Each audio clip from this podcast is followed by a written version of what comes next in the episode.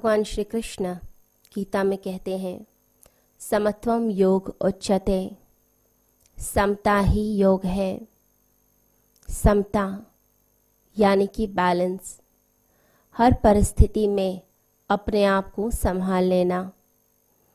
जब कोई अपशब्द कह रहा हो, क्रोध बरसा रहा हो, जब कोई हमारे विरुद्ध कोई बात करता हो, कोई हमारे लिए ईर्ष्या करता हो उस समय हमारे मन में गलत विचारों का आना बड़ा ही स्वाभाविक हो जाता है। हम उसके लिए गलत सोचते हैं, साथ ही साथ हम भी गलत व्यवहार करने लग जाते हैं। मन में बैलेंस नहीं रहता। हमारे भीतर भी क्रोध उपजने लगता है। दूसरे के क्रोध को देखकर हम भी क्रोधित हो जाते हैं।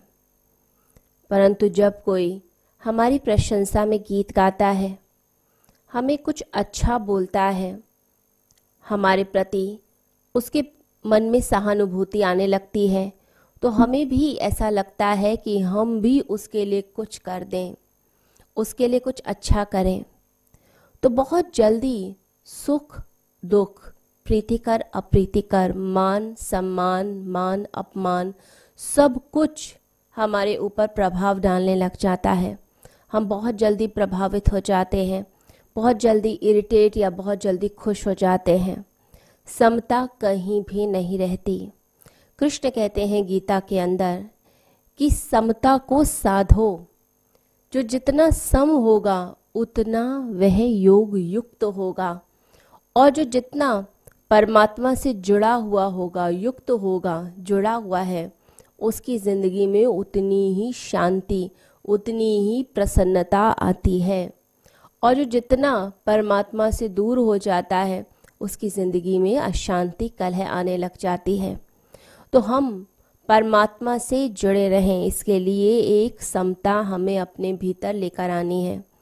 छोटी छोटी परिस्थितियाँ जो आती हैं दिन में, उनमें अपने आप को बैलेंस करना। जब भी लगे कि हमसे क्रोध होने लगा है, हमारे अंदर भी ईर्षा आने लगी है, हम भी कुछ गलत बोलने लगे हैं वहीं अपने आप को रोक लीजिए, ब्रेक लगा लीजिए। स्वयं को वहीं बोलें कि रुक जाएँ, हम ये क्या कर रहे हैं?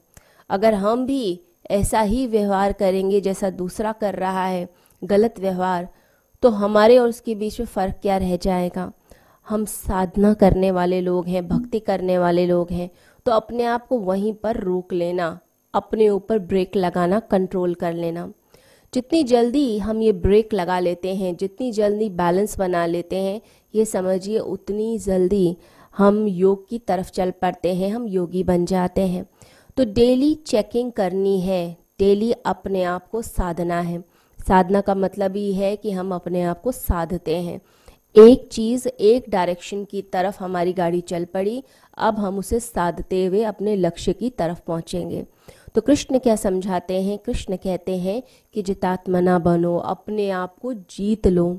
चाहे सर्दी हो, गर्मी हो, सुख हो, दुख हो, मान हो, अपमान हो प्रीतिकर अप्रीतिकर कैसी भी परिस्थिति हो, अपने आप को साध कर चलो। तो जितना हम साधते हैं, उतना ज़्यादा हमारी ज़िंदगी में शांति आती है। हम देखते हैं एक नट को जो रस्सी पर चलता है। वह रस्सी पर बड़े ही संभल कर चलता है। जब लगता है भार ज़्यादा, लेफ़्ट की तरफ़ हो रहा है, फिर से बैलेंस करके राइट की तरफ़ आ जाता है। राइट और लेफ़्ट में थोड़ा बैलेंस बनाते बनाते और फिर वो रस्सी पार करता है। सारे कर्तव्य उसके ऊपर दिखा देता है। कैसे करता है? वह ध्यान रखता है कि किसी चीज़ की अति ना हो। भगवान बुद्ध ने कहा कि मन अति में डोलता है।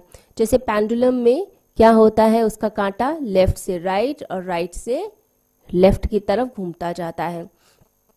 तो हम समता कैसे साधते हैं? जब दोनों तरफ़ वो जो पेंडुलम का कांटा है, वो बीच में रहता है, ना इधर जाता है, ना उधर जाता है।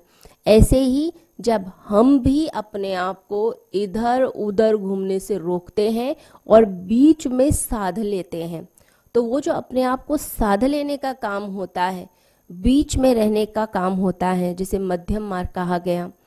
उस मार्ग की तरफ़ जब कोई चलता है तो वह योग को उपलब्ध होता है, वह योगी कहलाता है। तो जिसने बैलेंस बना लिया, जिसने अपने आप को साध लिया, वह आनंद को उपलब्ध होगा, शांति को उपलब्ध होगा। और हम फासला भी नहीं रखते। कोई सुख आया, हम सुखी हो गए, कोई रिश्तेदार आया, कोई हमारा प्यारा दोस्त आ गया, एकदम हमारे चेहरे पर खुशी आ जाती है। किसी ने गाली दे दी, एकदम से गुस्सा आ जाता है। गाली कोई दे और हमें क्रोध आए, ये बड़ा स्वाभाविक लगता है। किसी ने प्रशंसा के गीत गाए, किसी ने आपकी तारीफ़ कर दी तो आपका खुश होना बड़ा स्वाभाविक हो जाता है। तो ये सब चीज़ें इतनी स्वाभाविक है, यंत्रवत चलती है हमारे अंदर। तो ये जो यंत्रवत चल रही है चीज़ बस इसी को अपने हाथ में लेना है।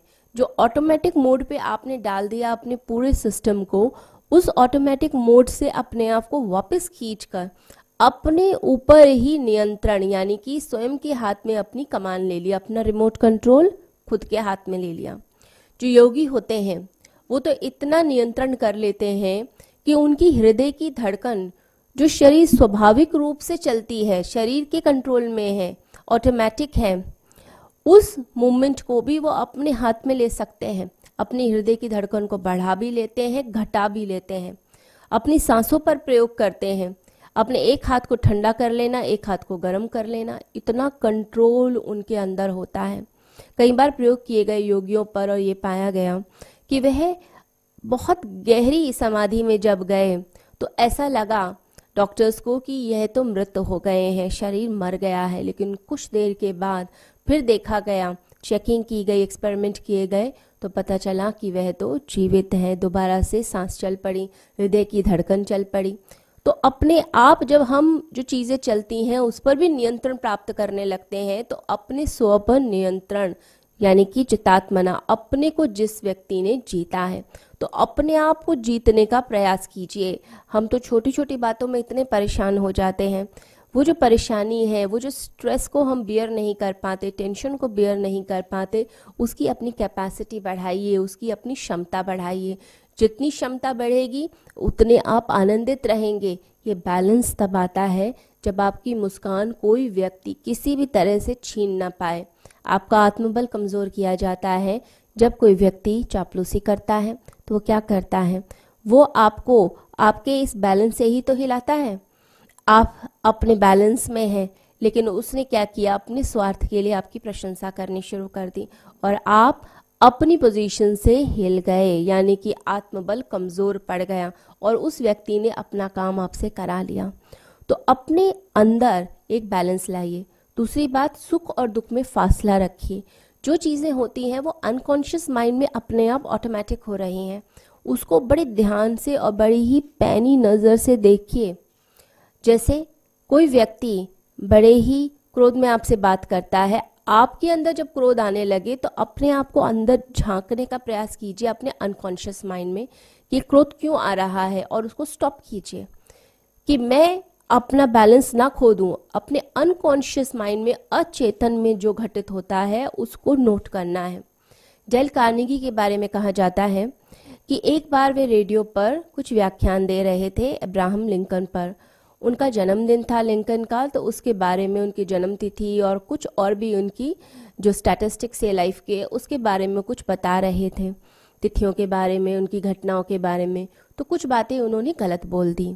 तो एक महिला का पत्र आया, बड़े ही क्रोध में आया, कि जब आपको ठीक से इन्फॉर्मेशन नहीं है तो ये सब बातें आपने क्यों बोली रेडियो पर? सारी दुनिया ने सुना, लोग कितना हंसे होंगे आपके ऊपर।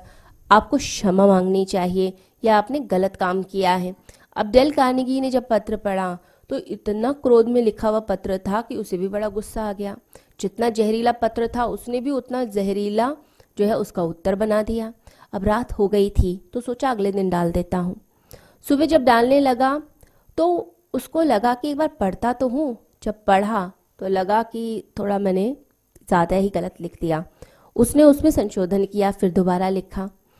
फिर जब पोस्ट करने के लिए जा रहा था, फिर उसके मन में आया कि नहीं, रुकता हूँ। ऐसे करते करते सात दिन बीत गए। अब सात दिन के बाद उसके मन में रेल कानिगी के मन में अब क्रोध नहीं था। उसके मन में एक अच्छी भावना आ गई थी, क्योंकि एक फासला दे दिया था, एक डिस्टेंस दे दिया था। अब उसने जो पत्र लिखा, वो बड़ा ही प्रेमपूर्ण था। क्षमा याचना से भरा था और लिखा उस महिला को कि मैं बड़ा अनुग्रहित हूँ। कि आपने मेरी गलती को पॉइंट आउट किया, मेरी गलती को बताया। आगे भी मेरे से कोई गलती हो जाए तो ज़रूर मुझे बताइए। अब उस महिला पर इतना अच्छा असर पड़ा कि वो उससे मिलने आई डेल कार्नेगी से और मिलने के बाद बहुत अच्छी मित्रता दोनों के बीच में खड़ी हो गई। तो फासला दीजिए तुरंत तुरंत रिएक्ट करना, ये बंद कीजिए। तुरंत जो लोग रिएक्ट करते हैं, हर बात में, छोटी सी बात में एकदम खुश हो गए, छोटी सी बात में एकदम गुस्सा आ गया, इसको कंट्रोल कीजिए। अपने भीतर स्थिरता। जैसे जैसे स्थिरता आती है, व्यक्ति योग को उपलब्ध होता है और जो योगी है, जो युक्त है, उसे कृष्ण कहते हैं, वह शांति को उपलब्ध है, आनंद को उपलब्ध है। तो ऐसी शांति, ऐसा आनंद आप सभी के जीवन में आए, ऐसी मैं आप सभी को शुभकामनाएँ देती हूँ। सभी को हरिओम भारतीय संस्कृति यज्ञ की संस्कृति है और इस संस्कृति में सब कुछ प्राप्त करने के लिए यज्ञ करने का विधान माना गया है। आनंद धाम आश्रम में प्रत्येक वर्ष की तरह इस बार भी श्री गणेश लक्ष्मी यज्ञ का आयोजन है, जिसका अर्थ हुआ कि शक्ति भी, सुमति भी और समृद्धि भी तीनों शक्तियों को, तीनों कृपाओं को, तीनों प्रकार के आशीर्वादों को प्राप्त करने का एक सुंदर अवसर। हमें आज के इस माहौल में, इस दौर में बहुत आवश्यकता है। मनोबल भी बढ़े, धन बल बढ़े, जन बल बढ़े, संगठन बल भी बढ़े, बुद्धि बल भी बढ़े। ये सारी शक्तियाँ हमारे पास हो और हम अपनी आंतरिक शक्ति से भी युक्त हों कि जिससे परिस्थितियों को पार भी कर सकें और अपने सौभाग्य को अपनी ओर खींच भी सकें। जीवन में सुख, समृद्धि, धन, धान्य, ये सब की भी अभिवृद्धि हो, लेकिन साथ साथ में वह सुमति बनी रहे जिसके द्वारा हम इस सब का लाभ ले सकें। तो इसके लिए आवश्यक है कि जब कोई और विधि काम न आए, न जब काम आए न हमारी प्रार्थना काम आए, न कोई अनुष्ठान काम आए, तब आखिर में माना जाता है कि यज्ञ किया जाना चाहिए। तो यज्ञ करने के लिए फिर ऐसा अवसर जहाँ यज्ञों की हर दिन आहुति, यज्ञों के द्वारा आहुति हर दिन दी जाती है, ऐसा स्थान, ऐसी तपोभूमि, ऐसी यज्ञ भूमि, आनंद धाम की भूमि, जहाँ पर हमारे वटुक ब्रह्मचारी हर दिन यज्ञ करते हैं। जहाँ पर हर दिन पाठ होता है, हर दिन भगवान का अभिषेक होता है, हर दिन ही यहाँ साधना होती है। ऐसी गुरु भूमि में प्रत्येक वर्ष यज्ञ होता है और उस यज्ञ में भी जब गणपति भगवान का भी यज्ञ हो रहा है, लक्ष्मी माता का भी यज्ञ हो रहा है तो ऐसे में हमें एक अवसर और मिलेगा कि हम अपने श्री यंत्र की प्राण प्रतिष्ठा भी करा सकेंगे। और जो हमारे पहले से ही हमारे पास यंत्र हैं, उनको और जागृत करते हुए संकल्पित यजमान भी बनकर अपनी आहुति दे सकते हैं। एक सुंदर महान अवसर है, जिसका लाभ हमें लेना ही चाहिए। और ये भी हम मानकर चलें कि इस यज्ञ के द्वारा ही, अग्नि पूजा के द्वारा ही, हम अपने समस्त देवताओं को प्रसन्न कर सकते हैं, क्योंकि कहा गया है, स्वर्ग कामो यजेत। स्वर्ग के कामना वाले व्यक्ति को यजन करना चाहिए। और यज्ञो वही विष्णु, भगवान का रूप ही यज्ञ है। आहुति दी गई, भगवान को प्राप्त हुई, भगवान प्रसन्न हुए और आपने प्रार्थना की, उन्होंने तथास्तु कहा तो आपका काम बन गया।